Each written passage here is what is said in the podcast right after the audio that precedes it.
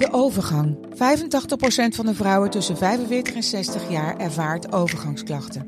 Klachten die kunnen leiden tot een verkeerde diagnose of langdurige arbeidsongeschiktheid. Wat kun je doen als je overgangsklachten ervaart? Hoe maak je dit bespreekbaar op je werk? En als jouw medewerker bij jou komt, wat kun je als werkgever dan doen? Sector Instituut Transport en Logistiek heeft een kennisplatform ontwikkeld waar jij terecht kunt voor tips en adviezen.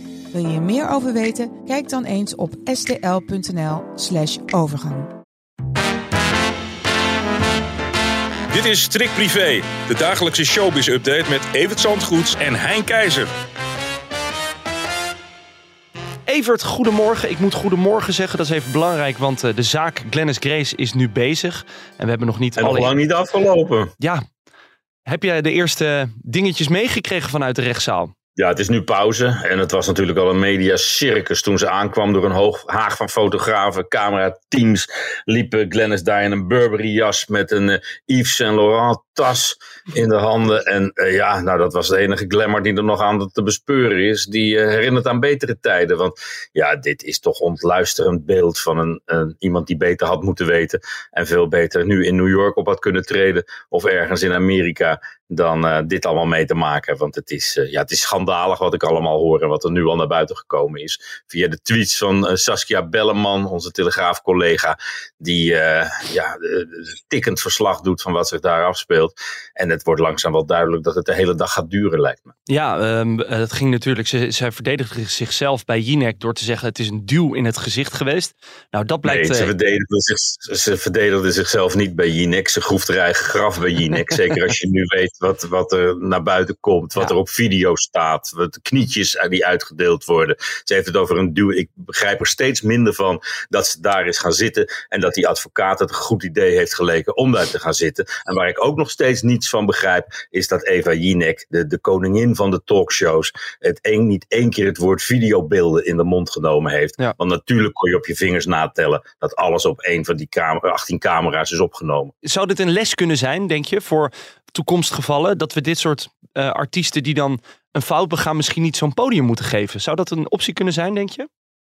Nou ja, je hoeft ze niet tegen zichzelf te beschermen. Dat is eh, een ander verhaal dan Rico gisteren, maar daar komen we nog op. ja. Eh, ik, ik- kijk, als zij het een goed idee vindt om daar te gaan zitten, een week voor de zitting, met een lulverhaal. En eh, ik heb iemand een duw in het gezicht gegeven en dat was het. Nou ja, dat, dan, dan weet je dat je op, op een, week later zo ongelooflijk op je eigen vingers wordt getikt. En, en, en dat niemand je nog ooit serieus zal nemen. Ja, nou, we, waarschijnlijk hebben we het er morgen en wellicht vrijdag ook nog wat je, eh, wel eventjes over. Want eh, die zaak is nu bezig, de zitting is nu bezig en het wordt vervolgd, Evert. Ja, het is even pauze, maar niet vergeten dat de advocaat van de slachtoffers ook nog aan het woord komt.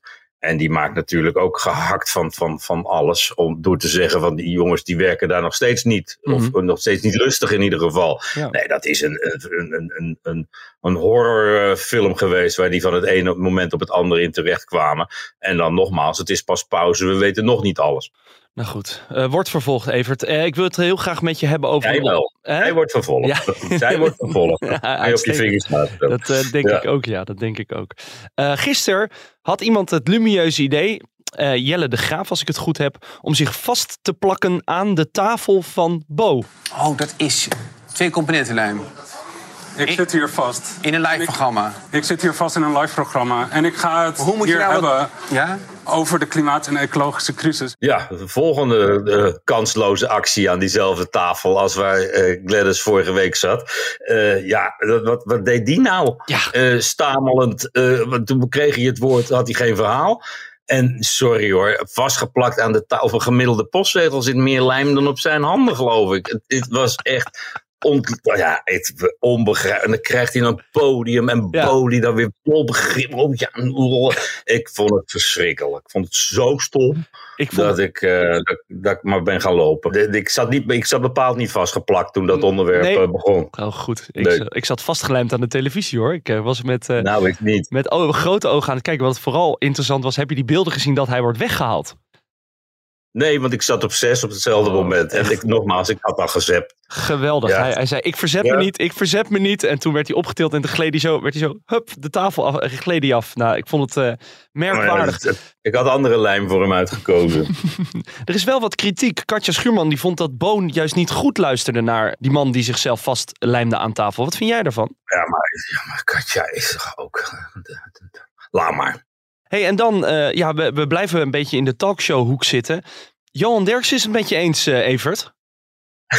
ja, gisterochtend zei ik dat Rico Verhoeven niet zo slim bezig was met zijn verhaal over. eh, ja, en die, die, die, die eh, Forum voor Democratie rel en die verslaggever van Hart van Nederland. Mhm. Ik zei van ja, hij haalt een beetje kickboxstadion en de Tweede Kamer door elkaar. In die zin dat in de Tweede Kamer.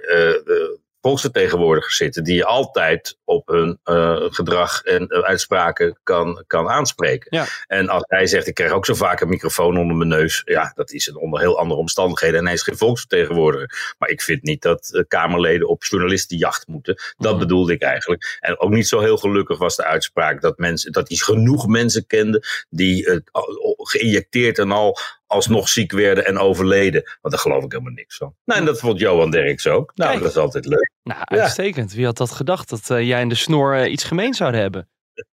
ja, hij zeker niet. He- hey, en dan, het is natuurlijk eh privé day en eh, we zagen pril geluk in Urk. Ja, de het koffer. is. eh, ja, het is- we hebben een eh, baby op Urk erbij. Jason, de, de- Mathilde, de helft van de tweeling, is eh, bevallen. Een bevalling waar je echt. eh, die gruwelijk zou kunnen noemen. Er ging heel veel mis met de bloeddruk van de hartslag. En zo van, de- van die kleine die allemaal terugvielen. En eigenlijk ging het al mis toen ze naar het ziekenhuis gingen. En autopech kregen. Dus het is een, een, een heel verhaal in de privé van deze week. Over het babygeluk rond baby Jason. Wat niet vanzelfsprekend was. Want dat zag er even spannend uit. Ja, nou ja, alle goede wensen hier eh, vanuit deze gezellige, sfeervolle studio. eh, naar eh, het, het jonge, jonge gezin. We zijn hartstikke blij. Ja, en in januari doen we het nog een keer. Hè? Dan is Gerda de andere helft van de tweelingen uitgerekend. Dus dan hopen we dat dat iets voorspoediger verloopt. dan, dan prijken zij ook weer op de koffer van de privé, neem ik aan. Ongetwijfeld. Misschien wel met elkaar. Hey, Hey. die? Ja, dat zou uitstekend zijn. Ik krijg nu een klein inzicht in het hoofd van een hoofdredacteur van de privé, hoe dat dan, hoe dat dan gaat. Ja, mooi om te zien. Zo is dat. Eh, Evert, eh, Nou, ja, het, wordt, weer. het wordt weer hoog tijd om eh, de, de rechtszaak te gaan volgen. En dan hebben we morgen weer van alles en nog wat te bespreken, denk ik zo.